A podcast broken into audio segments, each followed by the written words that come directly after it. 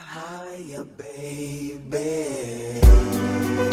Can you feel it, feel it, feel it, feel it? Do you feel it? Say we hide it, I'm so high. We will make you feel that way. So right. Roll more, let's smoke. I got to get high. I've been high since the last song. And I just been smoking and smoking. Smoke another black, roll another up. Know that we can really ease your mind. Every time I smoke a reaper, that indo high makes me fly. If everybody smoked the blunt, relieve the mind, the world could be a better place. If everybody took a break and we all just got wasted. Good afternoon. You're listening to Cannabis Corner on WNHHLP 103.5 FM, broadcasting live from downtown New Haven. We're streaming live on TuneIn Radio and NewHavenIndependent.org. We're also streaming live video on Facebook. Just go to your Facebook page, hit look up New Haven Independent or Greenhaven Media, and hit see first to hear all the great other programs that we have here on WNHH. It is Monday, August, not August, September the 12th, one day after 9 11, the 21st anniversary. I'm your host, Joe LaChance, and I'm joined by Mr. Lou Vega. How are you this Hey, how you doing, good sir? Uh, you know, just en- enjoying the change of weather. We live in New England, so we're seeing the leaves change, and you know, finishing of crops and harvests. I'm really Mm. excited about life in general. You know? Yeah, you know, fall is my favorite time of year. Yeah, it's it's as New England as it could really get. It's one of those things that distinguishes New England from realistically the rest of the country. You know. Yeah, there's this So- certain corner that has the beautiful foliage. You want to head up to Maine or New Hampshire, you want to see some real beauty. But yeah, we do have some nice landscapes there in Connecticut, and fall makes it all very colorful. And the change of season, you know, we get back down to 60s and 70s in the weather, and sometimes 50s and 40s at night. But Yeah, man. So, yeah, now, but it's nice. Yeah, now, Lou, I got to ask you, I don't want to embarrass you pumpkin spice or apple cider? Uh, I haven't done pumpkin spice or anything. I'm an apple cider guy. New England is kind of where it's at, you know. I Um, agree. If you're ever in that Derby, Shelton, Monroe area, stop at one of the stop at one of the stop at one of the farms or something that that are actually pressing their own cider that are actually getting things going. You know what I mean? So we have Yeah. that super local. Yeah, no, I agree. I'm a cider guy myself. And there was a spot I used to go to right in Shelton. It was called Beardsley Orchards. Oh, I love their cider. They just integrated a uh, a whiskey mill. In all honesty, Yeah, I remember seeing that last time I was there that they were opening one in 2022. So that's good. So yeah, people ought to look around. And and of course, if you like pumpkin spice, there will be plenty of pumpkins out there to be picking soon. But for me, you know, realistically, there's no pumpkin in pumpkin spice, dude. All they do is add the spice. But anyway, you can buy pumpkin pie spice at the store and put it in yourself. yeah, yeah, you're right. So- But um, I like the cider, and then the donuts go with it, and it's a whole thing. You know what I mean? Absolutely. It's pretty cool when you go to an orchard and they've got warm apple cider, and they have donuts that are either warm or ready to go, and You can watch them cook 'em. entire- Yeah, it becomes an entire thing. And realistically, what's better than smoking a joint, enjoying a little bit of cider or something on, on an open field? It's pretty relaxing. And a nice donut. You're right. Yeah, you really can't be too mad about all that. It's I used to do it all the time, brother. I'm, I'm thinking about making a trip back in October, so I'll let you guys. know. Well, we'll see. I know that we'll see that happen, and there's a lot of people that, you know, all those outings, outings, and everything that everybody's doing. Just wait till you see a nice uh, apple orchard on there. You know what I mean? I look. oh, that wouldn't it be nice to do an event at an apple orchard? You know what? Infused the cider, high- dude. Well, the you know we talk about high. The what is it? High the high chef that does the uh, experiences in New York. Yeah. I think they just did uh they do like all those experiences, which are really cool because that's where you get something like that. I know upstate New York is full of apple orchards and the hemp farms that are up there are also on apple orchards, and now some of them have full cannabis licenses, and it's pretty cool. So Yes. like that's something like if you go up and visit Ananda Farms, you know what I mean? Right, right, right. See, yeah, that's it. You got to get out there and visit other farms, and even some of the Connecticut hemp farms. You know, Yeah. They just don't They- have the same experience. We're not legally allowed to serve the same way.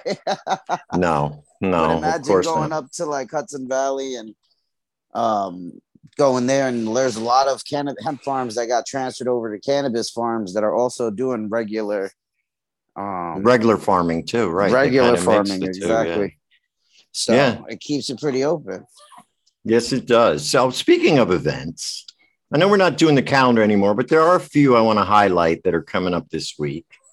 we always Um, love doing Yeah. Uh, so this Wednesday over at Q over Q, quality over quantity, our good friend Brian over there has a puff and paint going on. oh want hey. to check that out. He's got the local market there too. And then on Saturday's a big day. Uh, we have Uh-huh. the Boston Freedom Rally. That starts at noon. That's up at the Boston Commons. Unfortunately, I won't be there this year, but I was last year.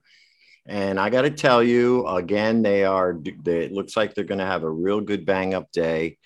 They're going to get everything in on one day. It starts at noon. I've been seeing a lot of good vendors and a lot of good speakers that are going to be up there. Uh, so I think if you got time on Saturday, take a ride up to Boston uh, and check that out. It's always an awesome time. And I know there will be a lot of Connecticut representation there. So you will see a lot of your friends. You know what i um, completely spaced on that it's my weekend with the kids so i will not be there Oh, wow. Okay. Well, yeah So there's also, if you do stay local in Connecticut, there's a paint paint and puff at the Grove, my old place there, Yeah. at seven o'clock on Saturday night. And then if you feel like meditating over at Q over Q again, they have a nice something called meditate and medicate. So, and they're going to give you some free joints. You smoke them up and do some meditation. Uh, I think they have an instructor there. and i believe that's all cbd Right, CBD. Um, and then uh, I think on Sunday there is Gene Traders in Boston. So if you want to spend the weekend That's up there right.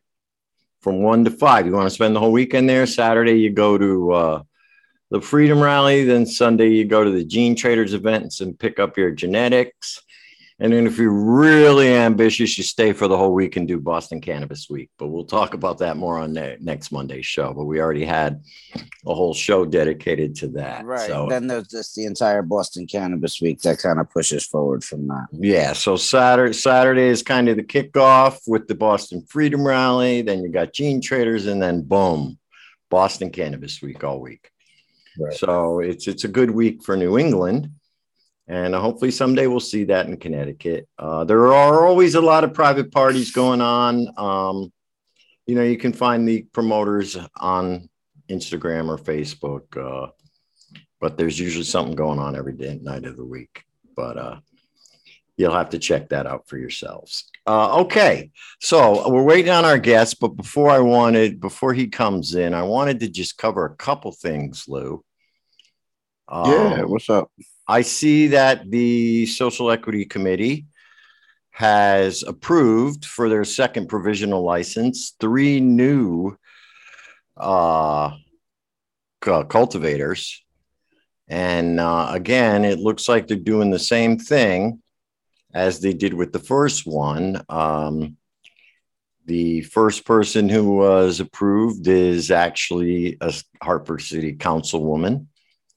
So, but at least she's a Connecticut resident. The second one is a Florida based MSO. Uh, and I don't know how they got it, but as a social, you know, equity person, I guess uh, um, they got it.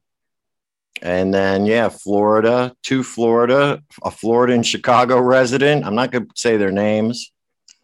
And then, uh, okay, this one is a Hartford resident. So out of the three, uh, two of them actually are funded by out of state MSOs. So we see where this is headed. And then they also gave 11 more cannabis companies approval for social equity status. There were six joint venture realtors Mm-hmm. one delivery service and one micro cultivator were denied. two product manufacturers were approved and one was denied. One food and beverage manufacturer was approved and four were denied. One transporter was approved and one was denied. One hybrid le- retailer was approved. I believe that was TheraPlant.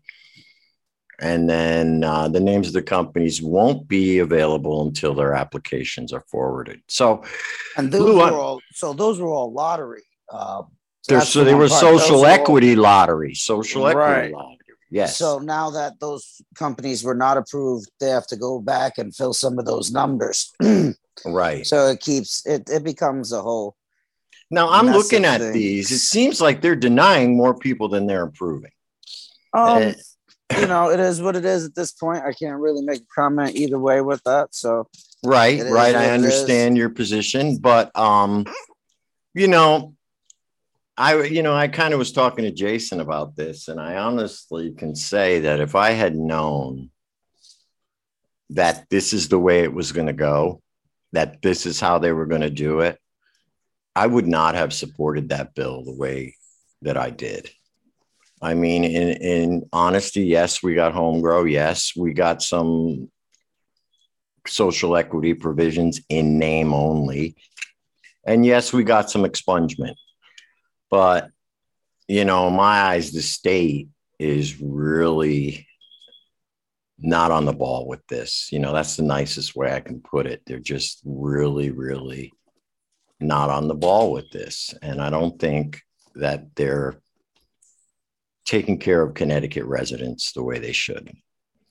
That's just my opinion. yeah, I get. I don't know if you know, you know. uh, it is. It is what it is, and we'll see what happens. That's the best we can really. That's the best we can do. We, you know, There's but- a, I guess there's a bunch of great people doing as much as they can do to fight as they fight. So let them. Everybody. let they, yeah, let them do it. I've, I've, I've said it before on this show. I've already, I don't think I'll ever talk to another legislator again unless I see him out in a social situation. I feel like I've done my part and I will continue to do my part on the radio for as long as It as looks I like our can. guest joined us, Joe. Yes, sir. All right. So let's bring our guest on. With us today is Mr. Bill Hall. And Bill is a working class dad. He's got tons of man- management experience. And he's tired of the duopoly taking 40% of his earnings and trying to legislate their values into his life. So, Bill is the Libertarian Party candidate for the U.S. Congress District 2. And he's also a member of the Libertarian Party Elections Committee, and he's a former SEC member. And he also works with Aaron Lewis for Connecticut, who is the gubernatorial candidate for the Libertarian Party. So, Bill, how are you today? Welcome to the show. It's always great to uh, talk to somebody from another side of the aisle. So, how are you today doing? Are you muted? We can't hear you, Bill. Unmute. There you go. Can you hear me now? Yes, sir. I, I, I was just saying it's great to have an opportunity to talk to you here because it sounds like I won't be able to in the future if I actually become a legislator. You, you just said you weren't going to talk to me anymore, Joe. Uh, well, I'll talk to you on the air. I just don't want to be calling people anymore and bugging them. Um, Right on. You know, but uh, no, of course, I'll always talk to you on the air. And, and of course, now, uh, if you win, then that might be a different story. So tell me a little bit of District 2. You are running for Congress, and this is on uh, the state or the federal level. Uh, the federal level. Yeah, this is Okay. U.S. Congress District 2. So basically everything east of the river. So we're talking uh, Rosa DeLauro people, right? Is that, or do you, is that a, that's, she's a senate? No, she's a uh, No. rep. I'm up against Courtney, Oh, Joe Courtney. Joe Courtney. Great. Yep. Great, great. All right. So you are the Libertarian candidate. And for those who don't know, the Libertarians are a third party and they've been around for how many years now, Bill? Uh, about 50. I About wanna say. 50 years. Okay. So, and yeah, and you guys have, you always put up a candidate um, for governor in Connecticut. I always see a gubernatorial candidate from the Libertarian Party, as well as a presidential candidate every year. Yes. Um, and so when we, I read your bio, the first thing you talked about was the duopoly. So Yes. maybe people don't understand what the duopoly is. Why don't you explain a little bit about the duopoly that exists? Because in my eyes, it's a monopoly. But uh, let's uh, let's hear hear. Well, no, at the end of the day, uh, we were never meant to be strictly a two party system, but that's what it certainly has evolved into. And the way I see it now, you've got these two controlling parties uh, very much playing team sports. And uh, really, at the end of the day, whether it's the Republicans or the Democrats, they're both doing the same thing. They're both Mhm. over overtaxing us and then taking that money to very ineffectively attempt to legislate their personal set of morals or values into our lives right Right. so if uh, it's the left that's uh, involved um, you know you get um, sanctuary states and and social programs and these things if it's the right that's involved, you would get, uh, well, left and right, you get warmongering. 40% of every dollar we pay in taxes goes to warmongering, but that's a, another That's subject. another for story. Um, you know, but you, you go to the right and, and it's the opposite. They want to build walls and they want to, you know, shut down abortion. And, and like I said, it, it's all just using our money to try to legislate their morals into our lives. The libertarian stance is let people be. You know, I, I always call being a libertarian being a hip publican, right? Half Right. hippie, half Republican. You do you, right? You know what's best for your family. You know what makes you happy. Everyone's personal lived experience, it can't be wrong. That's your experience. And as long as what you're doing doesn't harm me or, or, or cost me money, then do it. You know, God bless you. Go for it. Um, you know, so that's where the libertarian stance on the cannabis issue comes around is that um, I'll say it every time somebody asks. Drug use and addiction issues are a healthcare issue, not a criminal issue Right. and what we've done all these years with the war on drugs and you know take someone and, and rather than helping them through a situation weigh them down now with a criminal record and make it harder for them to get a job and incarcerate them where all they're going to learn to do is become better criminals.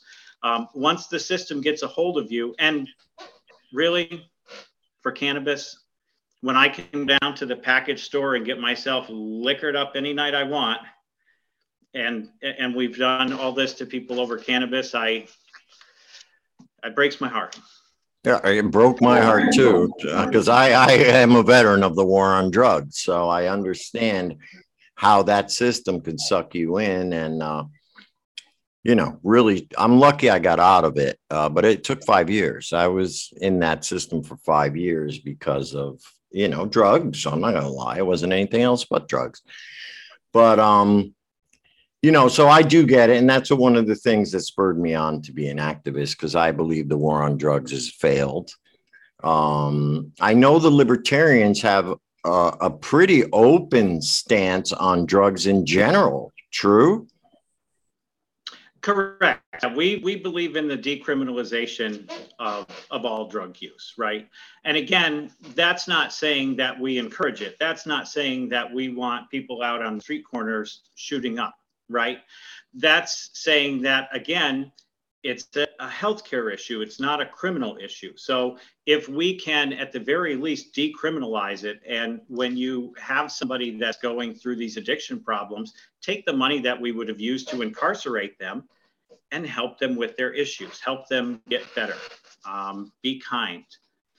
It's really what we need to be doing, you know, because if it was our son or daughter that was in that position, we'd think very differently. And, and that's one of the situations I actually kind of gotten a little back and forth with somebody on Facebook this morning.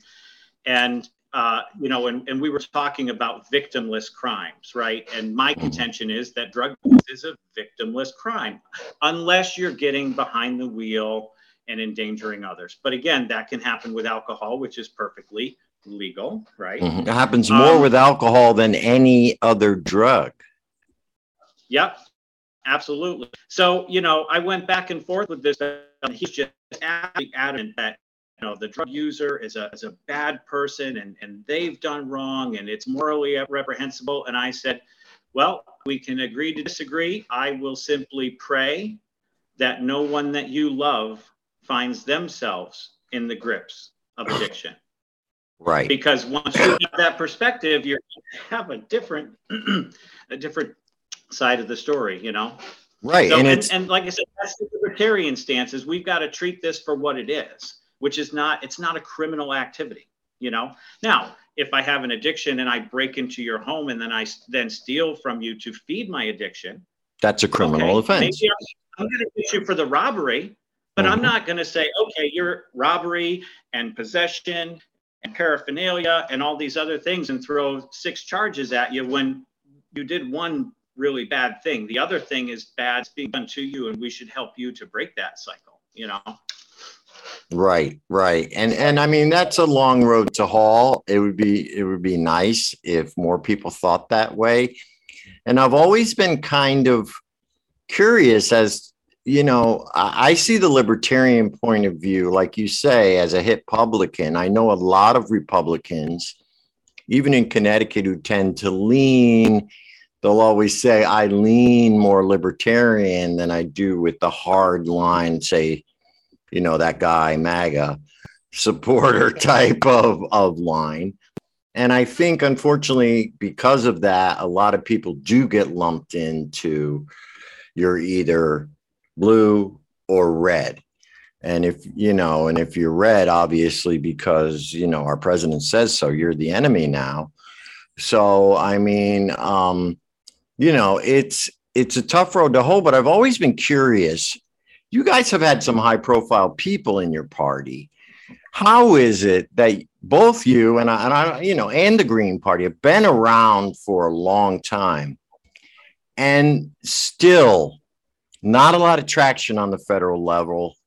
You know, I know they have set rules where you have to have 15% of the polling just to get into the debates and things like that. I mean, how how can third parties get a little more traction? Is it is it a financial thing? Is it that you guys won't take the same big corporate money that those other parties will take?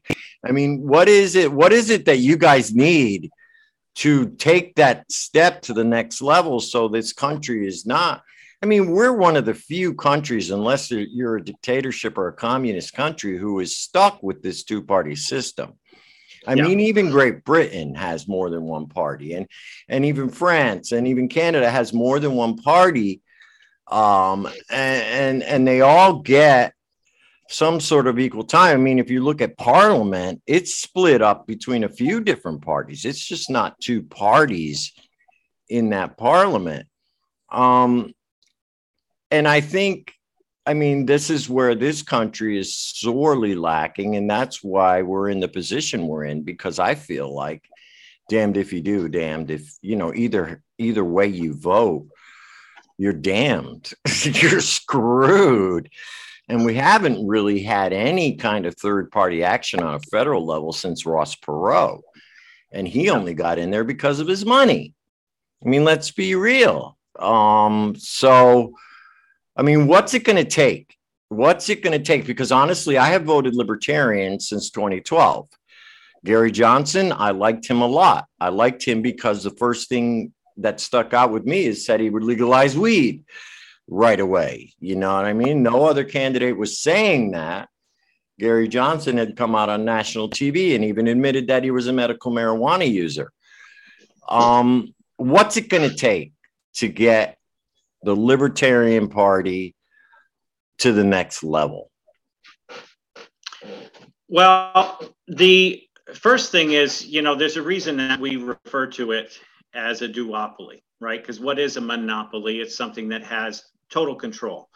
In this case, you have two different parties, but once again, they exhibit total control. Um, they control, uh, you know, they, they have automatic ballot access. The laws are set up to make it very difficult for a third party to get even on the ballot. Um, they also control the debates, right? They they carry a lot of weight. So, you know, it, there there's no state law, for example. Like I would love to see a law that simply said if a candidate makes ballot access, they are then, you know, supposed to be invited to the debates because yeah I, it, it's it's a number of ways. It's a number of ways. It's not just through politics. It's also through the media that they will control their messaging to make sure what they want gets out and, and to make sure that those third party voices aren't heard.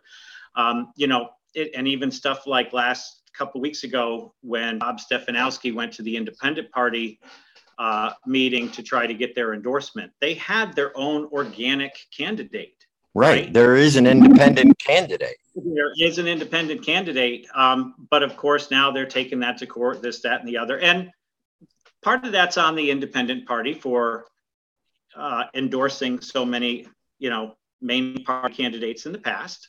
Um, but they had their own organic candidate this year. And so I support him. I support uh, Bickling. I support any of the third party voices, right? Me too. Me too. Um, so, and, and the big thing is that we have to get over the fear of defensive voting. And I really like something that you said just a moment ago, which is we're screwed either way, right? Mm-hmm. And that's God's honest truth. I I get into it a lot right now. I mean, we we we all know where Ned stands. We all know what he's put us through over the last couple years. Um, you know, the the libertarians are are very much against mandating of anything. Right. Um, good. It's about personal choice and, and responsibility, right? So we know where Ned put us. We know what he did to businesses these last couple of years. We know the fear mongering, the, the no bid contract for Sema4. We know all that stuff. And so I get into it with people that say, well, you have to support Bob then. Why do you support Dr. Aaron Lewis? We have to support Bob because Ned is so bad. We have to get rid of him. Well, who's to say Bob's going to be any better? Mm-hmm. He's and and and echoed Ned's position on a number of things. Um, I don't have any uh, faith that he's going to be any different when it comes to bowing down to the unions, whether it be the employees union, the teachers unions, any things like this. So you're damned if you do, damned if you don't. Why wouldn't you vote for that third party? But people get into this defensive voting. They're so scared of Ned that they won't vote for Aaron in fear of Bob not getting elected when at the end of the day is it going to make a big difference? And that's what has to happen is more people that don't like either candidate have to actually have the gumption to say you know what? I'm going to do this. I'm going to make this protest vote. I'm going to vote for the third party because that's the person that represents me. And damn who wins because we're screwed either way because that's that's the biggest thing that happens. We get into this cycle of defensive voting and people can love the third party candidates all day long but they they don't have the gumption to go out and vote for them. And we need to break that cycle. And i'll tell you one thing that's a little bit promising is ned's uh, announcement recently that he's going to look at ranked choice voting because ranked choice voting mm. That gives third parties a little glimmer because people can actually step out and vote for the person they truly like the most without the fear of that defensive voting coming into play, right? Somebody right. could vote for Aaron first and then Bob as a backup. And they, okay, if Aaron doesn't make it, I voted my conscience, but if he doesn't make it, Ned's not getting that vote, you know? Right. So, right. Now, you do work for Aaron. We've mentioned him a couple times. Tell us a little bit about Aaron Lewis. He was uh, scheduled to come on with you. Unfortunately, he got called away on some business, but Tell us a little bit about you work on the campaign. Tell us a little bit about what Aaron stands for as far as Connecticut, not just with cannabis, but with uh, you know taxes, with abortion, with all these hot box issues. Where does Aaron stand on this? Uh, okay. Uh, where do we begin? So Aaron taxes. Start with taxes. A Hartford native. He's a uh, he's a longtime community leader. He's an educator. Um, he started the Scribes Institute, which is a private uh, school for um, uh, younger children uh, to help them with reading, to supplement their reading. So that's a school in Hartford. Um, he has been at everything. You know, the, these last couple years during the lockdowns, I can't tell you how many days I spent up at the Capitol yelling at that building. Oh, yeah, and, me too. Uh, you know, and and one of the things that really caught my eye was that you know Aaron was always there. He was always there, whether it was the religious exemption, whether it's you know cannabis stuff, all these things. He's there. He's on the ground. He's speaking out. Um, you know, he's not a hidden figure like so many politicians are that just come out when oh well it's election time time to come out for the photo ops and you know shake some hands. But aaron's been there on the ground with us the last two years. And so um, you know cannabis stuff he's in line with the libertarian thinking. This is a, a health issue not a, a criminal issue. Uh, taxes the, the the better. You know we're libertarians. Taxation is theft. Uh, it is an absolute crime to uh, when you look at it every time we turn around they're taking our Oh. money when we make they tax us on payroll. When we buy a house they tax that property. When they, we buy a car we pay sales tax on it. Then we pay tax to have that in our property tax in the town. And then we pay tax in the gas tax for the roads to use the car we've already done. And if someone realistically looks down and looks at how much they pay out in taxes the average person is giving 40% in a year Of their earnings, 40% yeah. that you earn and work eventually will go to a tax. And it's not like your payroll tax, you see that come right out. You know that right off the top. But again, the gas tax, the property tax, even things like, you know, fishing licenses or the town beach at my town, my property Yeah, oh, big time. but I still have to pay $25 for a parking sticker or $25 to rent the pavilion when my kid wants to have a birthday. I mean, here's the, a great one. There's a handful of states, this most recent $10,000 loan forgiveness for the student loans. Oh, yes. know that- There's half a dozen ta- states that are going to tax that as income. Oh, So the individual person did not receive 10,000 physical dollars. It was simply written off as debt, right? But come the end of the year, it's going to be $10,000 reported as income, which is going to add a couple thousand dollars to everyone's tax bill. So they That's think they got ridiculous. this handout and, and they're going to end up paying more next year. Again, because of tax laws, because every time you turn around, they've got their handout for something. Well, I've lived in four four different states, five different states, right? And Connecticut is the only state I've ever lived in where you pay sales tax on your car when you buy it, which every state you do. And then you pay every year after that another tax. I've never had that in any other case. even California didn't do it. Nevada didn't do it. Florida didn't do it. And Puerto Rico certainly does not do it. As a matter of fact, if you want to go to a state with good tax benefits, this is the place to be. Um, you know, you buy your car once, you pay for insurance when you register your car, and it's $150 a year, period. Everybody pays the same amount 150 a year every year when you register your car. That's it. You get your choice of six different insurance companies that you can pick, but they're all the same price. I've never lived in a state where they taxed my office equipment, even though I hmm. paid the sales tax when I went to Staples or bought that printer or whatever it was. And then every year I'm getting a bill from the state telling me I have to pay taxes on my office equipment. That's why I left. Did you know what I mean? Screw you. Yeah. You know, and where's the money go? We're all paying these crazy taxes and fees. You know, don't forget you got to pay to register the car. Don't forget you got to pay get your license. Got to pay your for your dog license. You know, you got to license everything. Where does the money go? What is he doing? What are they doing with that money? Why is the state still broke when they're taking 40% of your wages? That's Yeah. what I want to know. And why aren't the people questioning that? I don't get it. I just don't get it. And uh, so to me, that's kind of why I left Connecticut was because of the taxes and I just couldn't afford to live there anymore. I love the state. I love it's beautiful. We were just talking in the beginning about how beautiful the state is, especially in the fall. but it's not worth it. It's you don't get what you pay for, you know, and you got to go where you're treated well. You know, that's the way I look at it. So, as far as, yeah, go ahead. Oh, I was just going to say, you know, the bottom line is when it comes to government programs, there's no motivation to succeed. It's not like there is with private business, right? If right. the government puts in a program and it fails, well, then they'll just take some more of your money and you know throw that at it and, and come up with another cockamamie plan that doesn't work. There's no accountability at the end of the day when your revenue stream can be manipulated at any time. They can raise those taxes. They can do whatever they want at any time. And um, rather than the customer, you and I, being able to have a, you know a voice, if we don't comply, we're threatened with incarceration. Right. Right. you know. And then how are you going to pay those taxes if you're in jail? you know.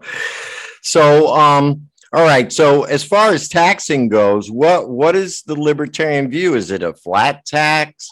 I mean, the government does need money to run, let's put it that way, even though I think they take a lot more money than they need because you know, realistically, if people knew the role of government, they're really just supposed to be administrators. They're not supposed to tell you how to think. They're not supposed to tell you what your values should be. That was never in their job description. And if you look at it from a strictly administrative point of view, where they're supposed to take care of the infrastructure, they're supposed to make sure you got health care, there's they're not doing a great job.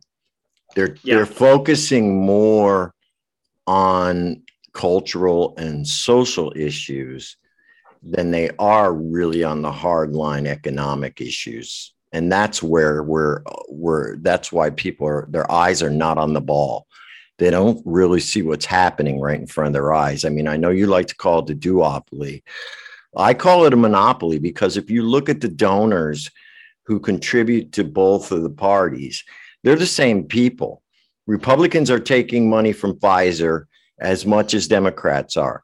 You know, um, so it's it, it is it is a monopoly as far as I'm concerned because it's the same corporations that are controlling um, the politics on both sides. You know, you just got all you got to do is look up your legislators and look up your politicians and see who their donors are and then look on both sides of the fence and you're going to see a lot of the same names. So they you know they definitely hedge their bets by playing both teams you know what i mean?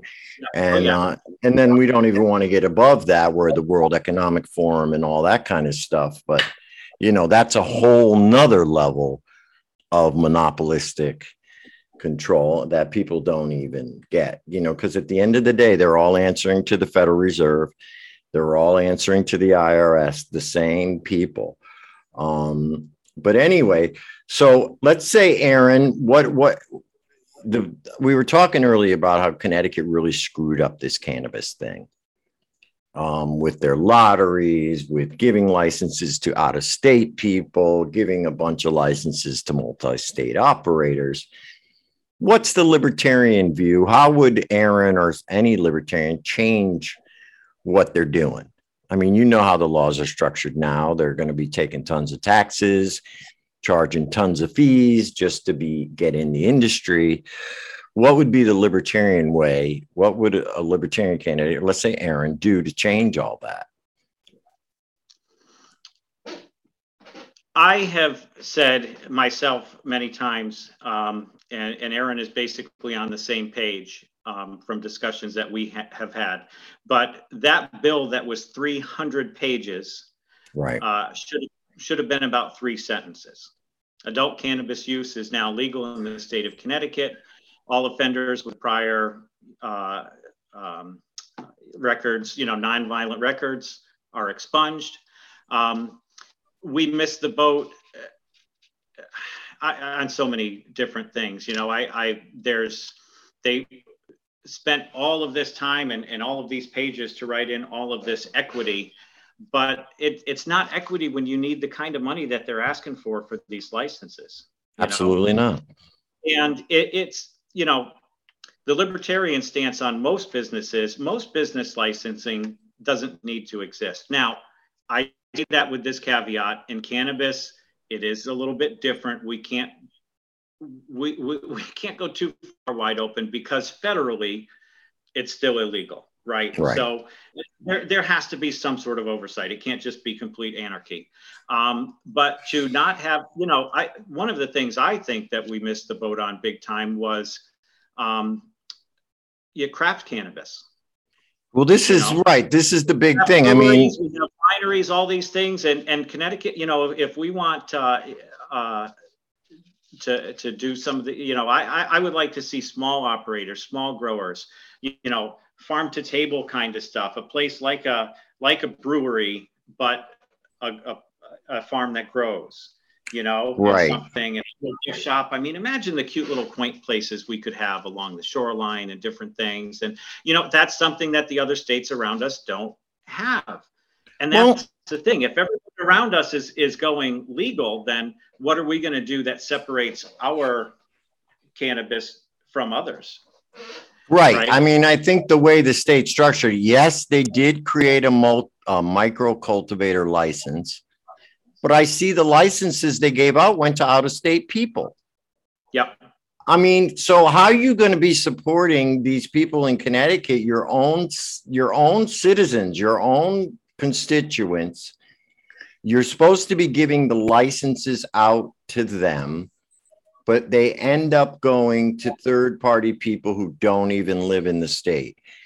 I don't know how that gets by the social equity council, but to me, they we we need to support the people who have already been doing it. They put the dispensary license fees so far out of reach that there can be no such thing as a mom and pop dispensary.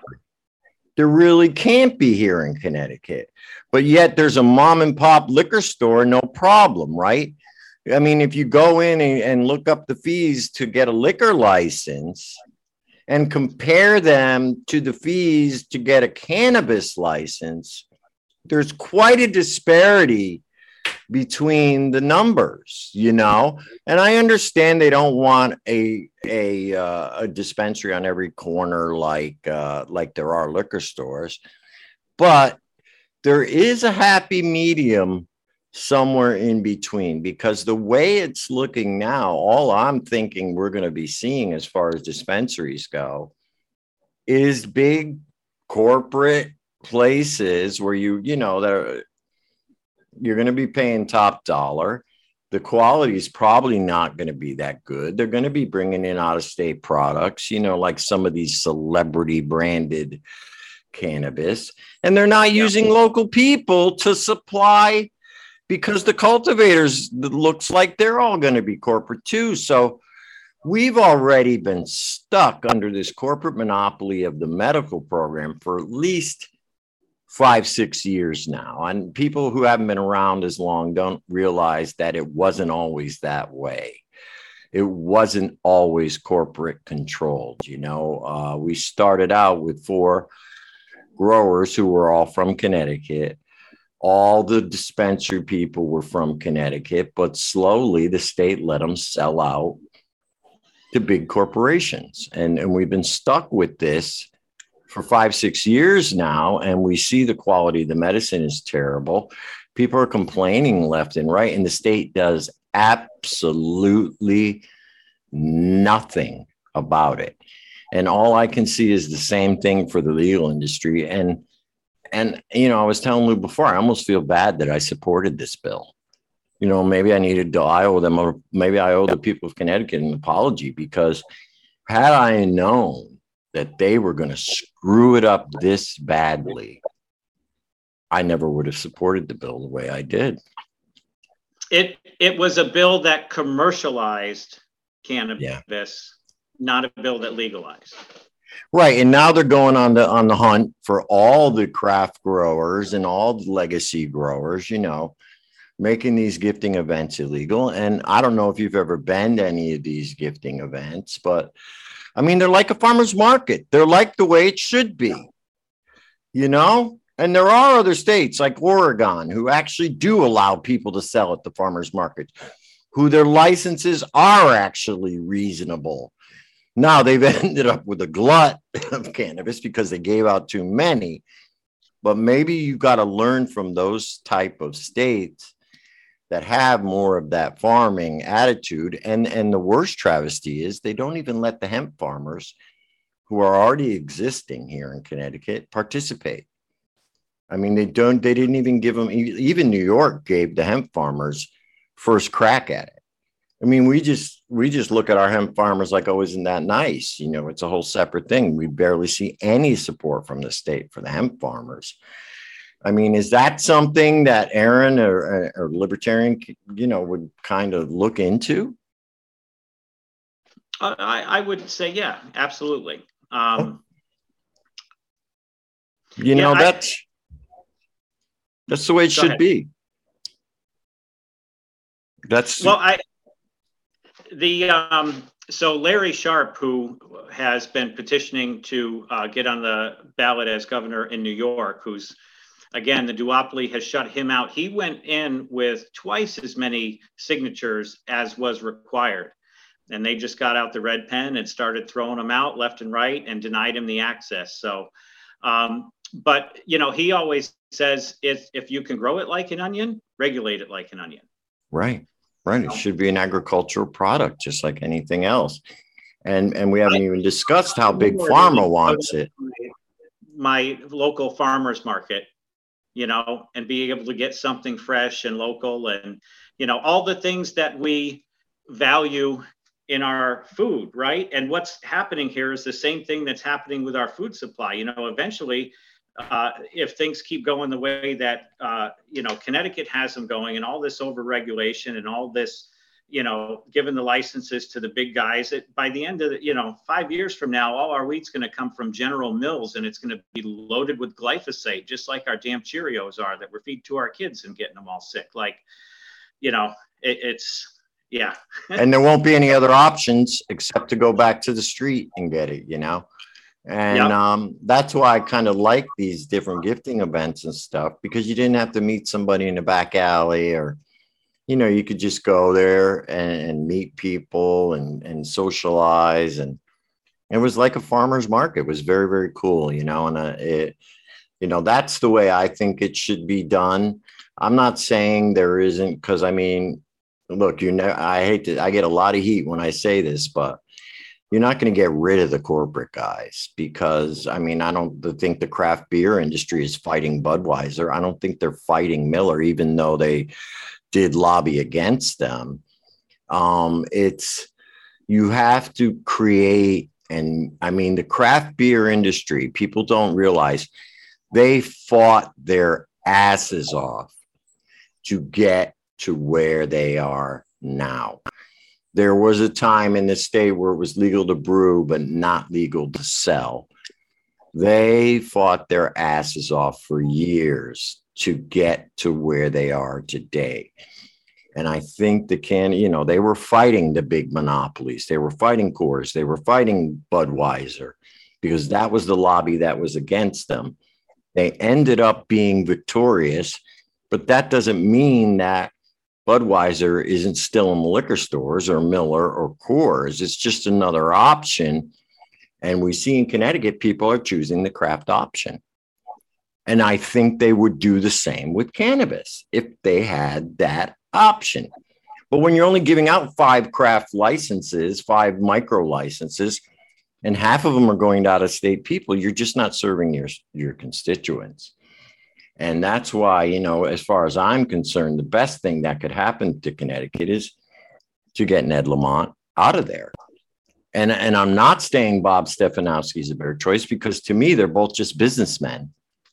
You know, I don't know what they've ever done to help their communities, but if you look into both the histories of their former companies, you know, you'll see some shadiness. You know, I'm not going to lie.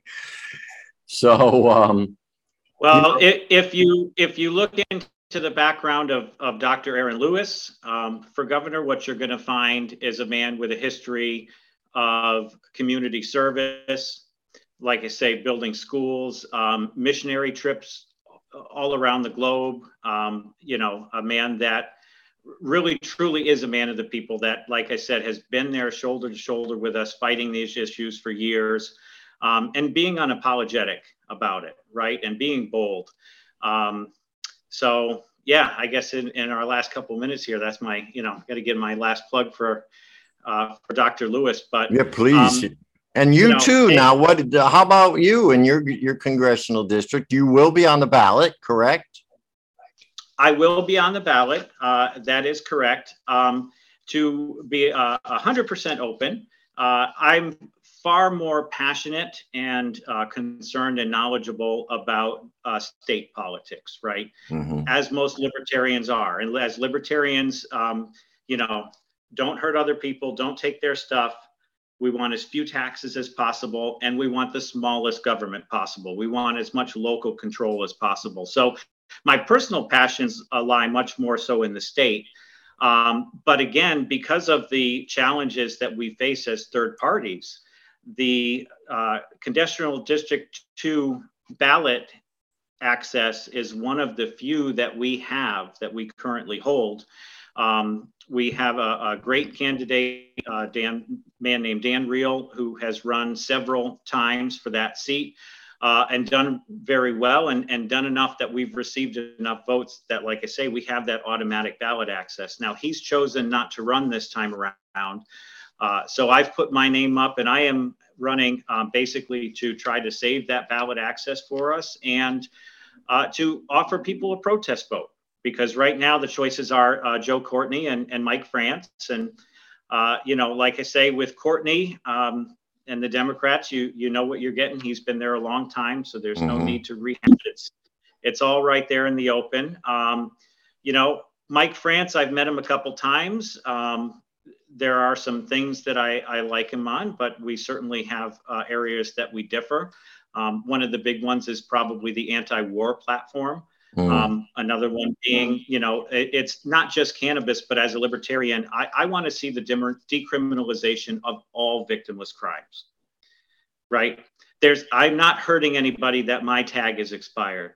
I'm not hurting anybody that I, you know, uh, have a, a blinker light out. I'm not hurting anybody um, because I'm trying to open a nail salon and I didn't have the $2,000 that I'm going to have to give to the state and the town and everything else for a license.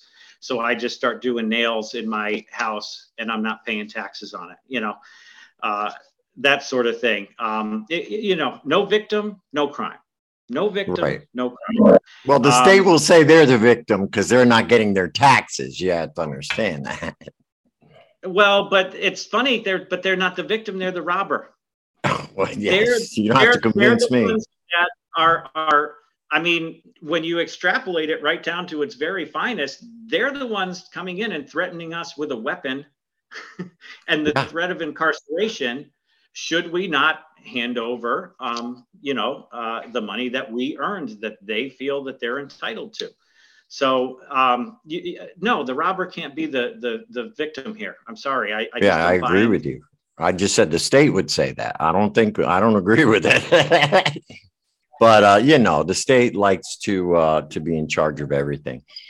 So I think you know, as far as I you know, as as far as um you know, I'm concerned, I think we just have to get to a point, and not only in this state but in this country, where we're just sick and tired.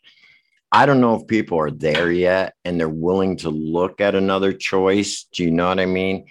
I mean, that's, Well, but they, they can be that sick and tired and be willing to look at the other choice, but then they have the have the guts to pull that lever regardless. right. Well, right, being afraid of the defensive voting right, and and to make that stand. You know. right. I mean, I look at the presidential race, right? Okay, so Connecticut's a blue state. They, they were going to go for Biden no matter what. Their electors were already in the pocket before the election even started. Why not throw the third party a vote?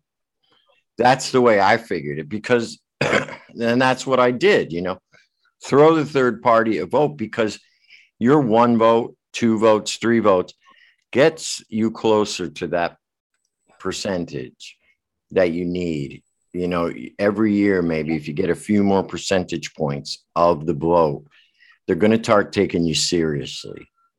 You know what I mean?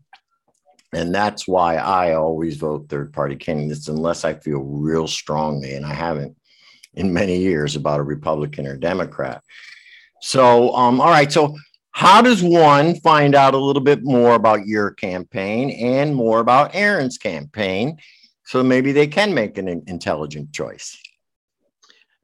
Uh, the best two places to be would go to uh, lpct.org, which is the Libertarian Party of Connecticut website. Um, and for Dr. Lewis's campaign, you can go to lewisforgovernor.com. Lewis for governor. And you're on social media, so they can look it up on Facebook, Instagram, all that kind of stuff. Join the groups, join the page, do all that. I encourage people to go out and do your research and don't be afraid to throw your vote to a third party, especially if you're tired. Bill, thank you so much for coming on.